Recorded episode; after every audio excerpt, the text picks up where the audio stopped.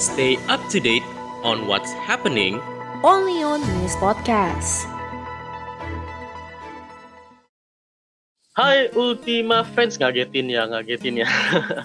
Artinya udah sampai di News Podcast hari Senin pastinya di bersama Dylan, Melinda, dan juga Stefani. Ya nggak Mel, Step? Betul.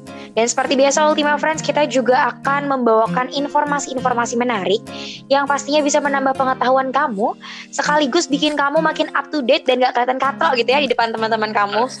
Ya, nanti dikira, aduh lo nggak up to date belum dengerin news podcast ya hari Senin. Hey, keren sekali. Keren banget. Nah ini kita punya berita apa sih, Step? Nah, Dilan, Melinda, dan Ultima Friends. Jadi Stefani juga baca nih berita yang emang lagi hangat dibicarakan juga di masyarakat. Stefani baca dari otomotif.okezone.com kalau misalnya ada instruksi Gubernur DKI Jakarta nomor 66 tahun 2019 tentang pengendalian kualitas udara bakal segera diterapkan.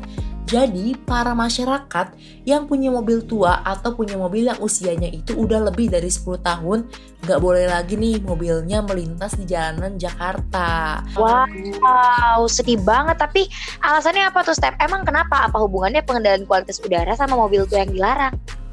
Nah, tentu ada hubungannya dong. Jadi kan kita tahu nih, kalau kita pakai transportasi seperti mobil, motor itu kan ngeluarin polusi. Jadi pemerintah mengeluarkan regulasi ini itu untuk mengurangi polusi yang emang udah banyak gitu di Jakarta. Mana ya, ini juga bisa menuai pro dan kontra ya nggak sih? Iya bener banget. Ada yang setuju lah, ada yang enggak. Lagian emangnya uh, uji ada harus ada uji emisi ya berarti ya atau gimana ya? Gue juga pernah dengar-dengar sih kalau misalnya mobil yang harus mobil itu harus dicek secara berkala supaya kayak polusinya nggak terlalu parah. Iya, bener banget nih Dilan. Jadi, mobil-mobil ini tuh harus lulus uji emisi per Januari yang lalu.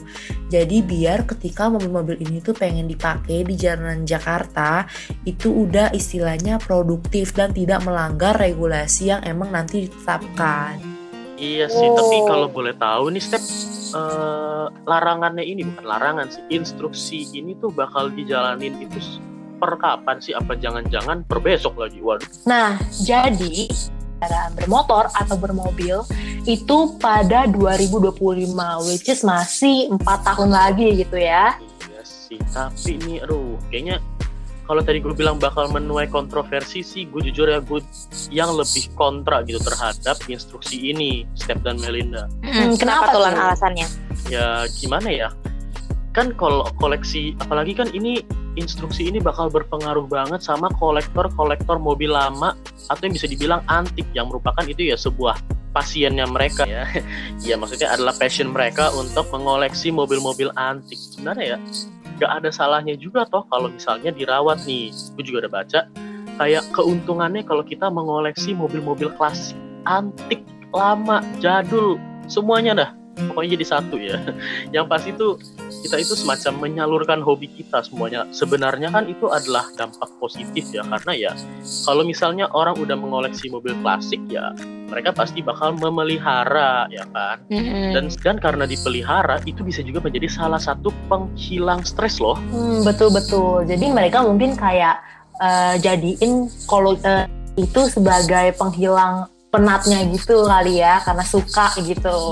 Hmm, betul. sekali step karena misalnya nih kalau mereka ketika lagi misalnya bersihin cupnya atau bersihin setirnya, mereka tuh kayak emosi mereka mungkin bisa disalurkan ke sana. Jadi lapnya sendiri mungkin ya ketika lagi hmm. mengurus mobil-mobil tersebut. Betul betul. Jadi kan lumayan lah daripada emosi atau stresnya diluapkan ke orang-orang lebih bahaya tentunya bukan. Iya. Menurut gua salah satu kenapa gua kontra sama instruksi tadi karena kalau misalnya kita udah mengoleksi mobil antik, itu bisa dibilang bakal bergabung sama komunitas-komunitas yang sefrekuensi lah bisa dibilang. Karena ya nggak mungkin kan kalau misalnya kita demennya mengoleksi mobil klasik tapi nongkrongnya sama penyuka IT agak dua kubu yang sulit disatukan ya sebenarnya. iya nggak nyambung nanti iya makanya jadi dengan mengoleksi mobil klasik ini bisa menambah relasi dan yang terakhir ini yang pasti banget kolektor mobil ngerti yaitu mobil klasik sebagai ladang investasi nih. Sebenarnya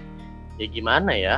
Kalau misalnya Step dan Melinda dan Ultima Friends tahu mobil klasik itu emang kelihatannya jadul. Tapi kalau misalnya kolektor-kolektor ini masih bisa mempertahankan originalitas atau atau bisa dibilang kayak semuanya itu masih dari pabrik wah harganya bisa naut jubilah walaupun misalnya nih ada satu mobil yang tahun 70 dengan model yang sama misalnya tahun 80 modelnya sama tapi tahunnya lebih muda dan yang lebih muda itu lebih berantakan lah bisa dibilang tetap yang tahun 70 yang lebih mahal jadi bisa dibilang investasi jangka panjang wow. saya memikirkan Iya. Panjang ya. Betul sih sebenarnya yang Dylan bilang memang um, terutama untuk para kolektor ya itu juga memberikan kepuasan tersendiri untuk mereka mengurus mobil-mobil tua tersebut seperti yang aku bilang tadi. Terus ada juga kan mungkin beberapa kalangan yang memang uh, berorientasi dalam hidupnya enggak buat beli mobil baru lagi gitu kan. Selagi mobil yang sekarang bisa dipakai, jadi merasa ya udah cukup aja dengan hal itu gitu. Benar, cuman di lain sisi juga sebenarnya aku agak setuju nih step Dylan dan Ultima Friends sama pendapatnya atau instruksinya pemerintah karena memang aku rasa masalah polusi udara ini nggak lagi bisa diomongin dengan cuman kata-kata gitu. Memang udah harus ada action yang ditunjukkan untuk meringankan atau mengurangi dampak polusi. Karena sebenarnya data polusi udara ini punya banyak banget dampaknya.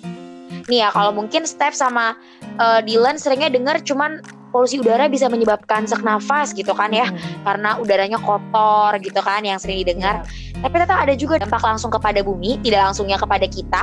Tapi kalau jangka panjang justru sangat berbahaya nih buat manusia. Mau tahu nggak apa aja tuh? Apa aja tuh. Nah, yang pertama nih dampak tidak langsung kepada manusianya itu um, polusi udara bisa merusak lapisan ozon. Jadi kalau misalnya Steph Dylan dan Ultima Friends tahu nih, jadi di bumi kita itu kan kita di atmosfer dilindungi sama lapisan ozon. Nah, lapisan ozon tersebut berfungsi untuk memfilter cahaya matahari yang keluar karena sebenarnya cahaya matahari itu bukan cuma sekedar sinar terang doang ya. Steph, uh, Dylan dan Ultima Friends, di situ juga ada kandungan-kandungan gitu yang dalamnya bisa bisa aja berbahaya kalau nggak disaring oleh si lapisan ozon ini. Contohnya adalah UVB. Jadi sinar ultraviolet B ini itu sebenarnya kalau misalnya bisa masuk ke bumi dan kemudian terserap oleh manusia dalam jangka panjang, itu bisa menyebabkan katarak dan kanker kulit. Gila, bahaya banget gak sih? Ngeri banget ya itu sampai katarak gitu loh. Betul, hmm, betul. Tapi, Linda, hmm? kalau boleh nanya nih, tadi hmm? sinar UVB hmm. uh, itu siapanya USB ya? Oh aduh. Atau beda? Eh, nggak uh, ada hubungan darah, nggak ada hubungan keluarga nih kebetulan Lan sama USB. Jauh oh, ya. Mirip soalnya. Mirip. Sama ada U dan B. Oke, okay, kalau gitu mungkin aku lanjut lagi ya di Step dan Ultima Friends. Selanjutnya juga ini mungkin kita semua tahu bahwa uh, polusi udara itu bisa menyebabkan pemanasan global kalau misalnya secara umum mungkin kita tanya pemanasan global, aduh suhunya jadi tinggi nih, jadi 30 derajatan ke atas, jadi keringetan mulu, jadi perlu AC. Padahal sebenarnya nggak cuma sebatas itu doang di landscape dan Ultima Friends. Pemanasan global ini bisa menyebabkan lapisan es di kutub utara dan selatan bumi itu mencair. Which is kalau misalnya mereka mencair, maka gelombang laut akan naik kan ya. Lalu kalau naik, ada kemungkinan nih kita akan tenggelam lama-lama kalau misalnya lapisan esnya iya. habis. Gila, serem nggak? Nanti kita lagi bikin podcast blub blub blub blub blub gitu ya. Tahu-tahu kosan kita jadi seperti Atlantis ya teman-teman ya. Hilang di tengah air-air dan nanti dicari sama orang di masa depan. Betul. Kosan ini kok sudah tidak ada ya. dan yang ketiga nih, Step, Dylan dan Ultima Friends, polusi udara itu juga bisa menyebabkan hujan asam. Hujan asam itu apa? Hujan asam ini adalah campuran antara air hujan dengan senyawa-senyawa berbahaya seperti nitrogen oksida dan sulfur oksida. Jadi nitrogen oksida dan sulfur oksida ini biasanya dihasilkan dari hasil pembakaran kendaraan bermotor yang memakai bahan bakar fosil.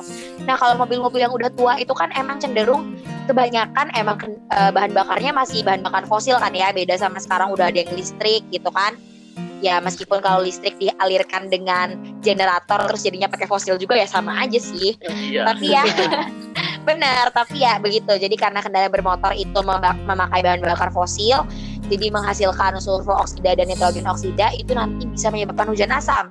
Dan dampaknya itu tentu nggak bagus karena korosif kan ya asam itu itu juga bisa berbahaya buat manusia dan buat hewan juga tumbuhan begitu. Ada lagi nih dampak yang langsung langsung bisa kita rasain ke badan. Jadi selain juga berdampak ke bumi dan kemudian ke kita ya Ultima Friends Dylan dan Step ada juga dampak yang langsung ke diri kita gitu. Langsung pokoknya lurus ke kita. Nah itu ada yang pertama itu berbahaya buat kesehatan kulit. Jadi kalau misalnya kita mahasiswa-mahasiswa jurnalistik gitu kan ya yang ada di jagat UMN kalau misalnya pergi liputan suka banget ngerasa kok kulitnya jadi gelap, jadi kusam gitu kan, jadi kayak kering gitu. Nah itu sebenarnya adalah dampak dari polusi udara yang terpapar ke kulit kita karena polusi udara itu bisa merusak kolagen di kulit, kemudian bisa memicu flek di wajah, dan yang paling berbahaya bisa menyebabkan kanker kulit di Step dan Ultima Friends. Oh, jadi kalau kayak gitu percuma dong ya skincare skincarean kalau masih kena polusi Bener. yang banyak gitu. Benar. Makanya solusinya kalau emang mau skincare-nya lancar dan berdaya guna gitu ya buat hmm. keglowingan kulit kita, ya polusi udaranya juga harus dihentikan dulu. Hmm, iya tuh, Ultima Friends. Tapi maksudku kayak emang sih berbahaya tapi ya nanti bakal bisa lah mungkin kita omongin lagi ya, mau dibicarakan dulu ya mau dibicarakan dulu. Betul. emang ada apa lagi sih Mel? Selain tadi kan dampak tidak langsung, dampak ah. langsung atau dampak langsungnya masih ada nih? Nah, dampak langsungnya masih ada lagi seperti yang aku bilang di awal, mungkin yang kebanyakan orang sudah tahu ya, itu polusi udara bisa menyebabkan asma atau sesak nafas gitu ya. Karena memang polusi udara tuh udaranya kotor ya, nggak bersih ya, bukan oksigen doang yang di dalamnya kan. Nah, itu juga bisa menyebabkan pernapasan kita tidak berfungsi dengan baik. Jadi bisa menyebabkan kesulitan bernapas begitu. Dylan Step dan Ultima Friends. Jadi gimana? Kira-kira Dylan mau diomongin lagi kah? Jujur kalau kolektor mobil tuh pasti bakal kayak aduh mobil-mobil koleksi gue masa tiba-tiba tidak berharga. Tapi kalau bahkan adanya aspek-aspek kesehatan kita ya gimana ya? Tapi kalau menurutku sih bisa ambil jalan tengah lah. Di mana kayak kolektor-kolektor mobil itu ya kalau misalnya mau diberi kebebasan menggunakan mobil-mobil klasiknya ya poinnya harus satu nih harus dirawat supaya polusi yang dikeluarkan itu ya tidak separah kalau mobil-mobil yang nggak kerawat. Atau mungkin bahkan mobilnya diganti mesin listrik agak berat ya kalau mobil tua diganti mobil eh, mesin listrik.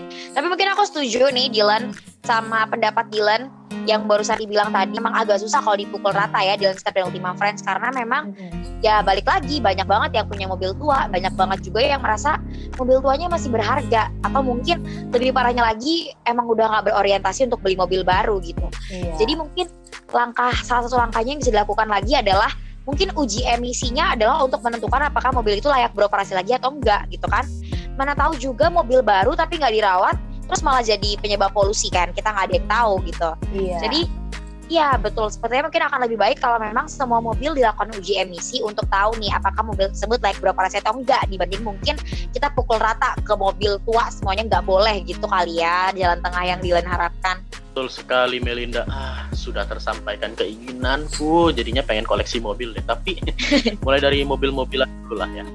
iya, nggak apa-apa. Nanti mungkin akan berkembang gitu ya seiring berjalannya waktu. Siapa tahu dia membesar sendiri di kalau dirawat baik-baik. Betul, bisa jadi. Ya. Apalagi disiram, dikasih pupuk, iya, benar. dikasih susu. Dikasih makanan, jadi berkembang. Nah, Ultima Friends jadi karena Dylan udah berhasil mengungkapkan keresahannya dan keinginannya, kemudian Melinda juga udah berhasil nih memberikan informasi seputar polusi udara. Step juga tadi udah memperkaya kita seputar instruksi dan keputusan pemerintah. Jadi pada akhirnya di sampai di sini dulu news podcast episode ketiga kita, minggu ketiga kita untuk hari Senin masih akan mengudara setiap hari Senin, Rabu, dan Jumat. Atau mungkin kalau kamu juga pengen cari tahu informasi-informasi lain, gak cuma berita doang, bisa dengerin program-program kita yang lainnya yang juga akan mengudara di You Podcast on Spotify. Kalau kamu pengen tahu informasi seputar kapan sih kita bakal up gitu kan ya, atau mungkin pengen lihat poster-poster unyu kita gitu ya di Lone Step dan Ultima Friends, Iya bisa banget langsung menuju ke Instagram kita di @umnradio. Bukan sembarang betul Melinda. Oke, kalau gitu mungkin Dilan undur suara. Stephanie undur suara. Melinda juga mau undur suara. UMN Radio. Inspiring change for tomorrow. Bye. Bye-bye, friends.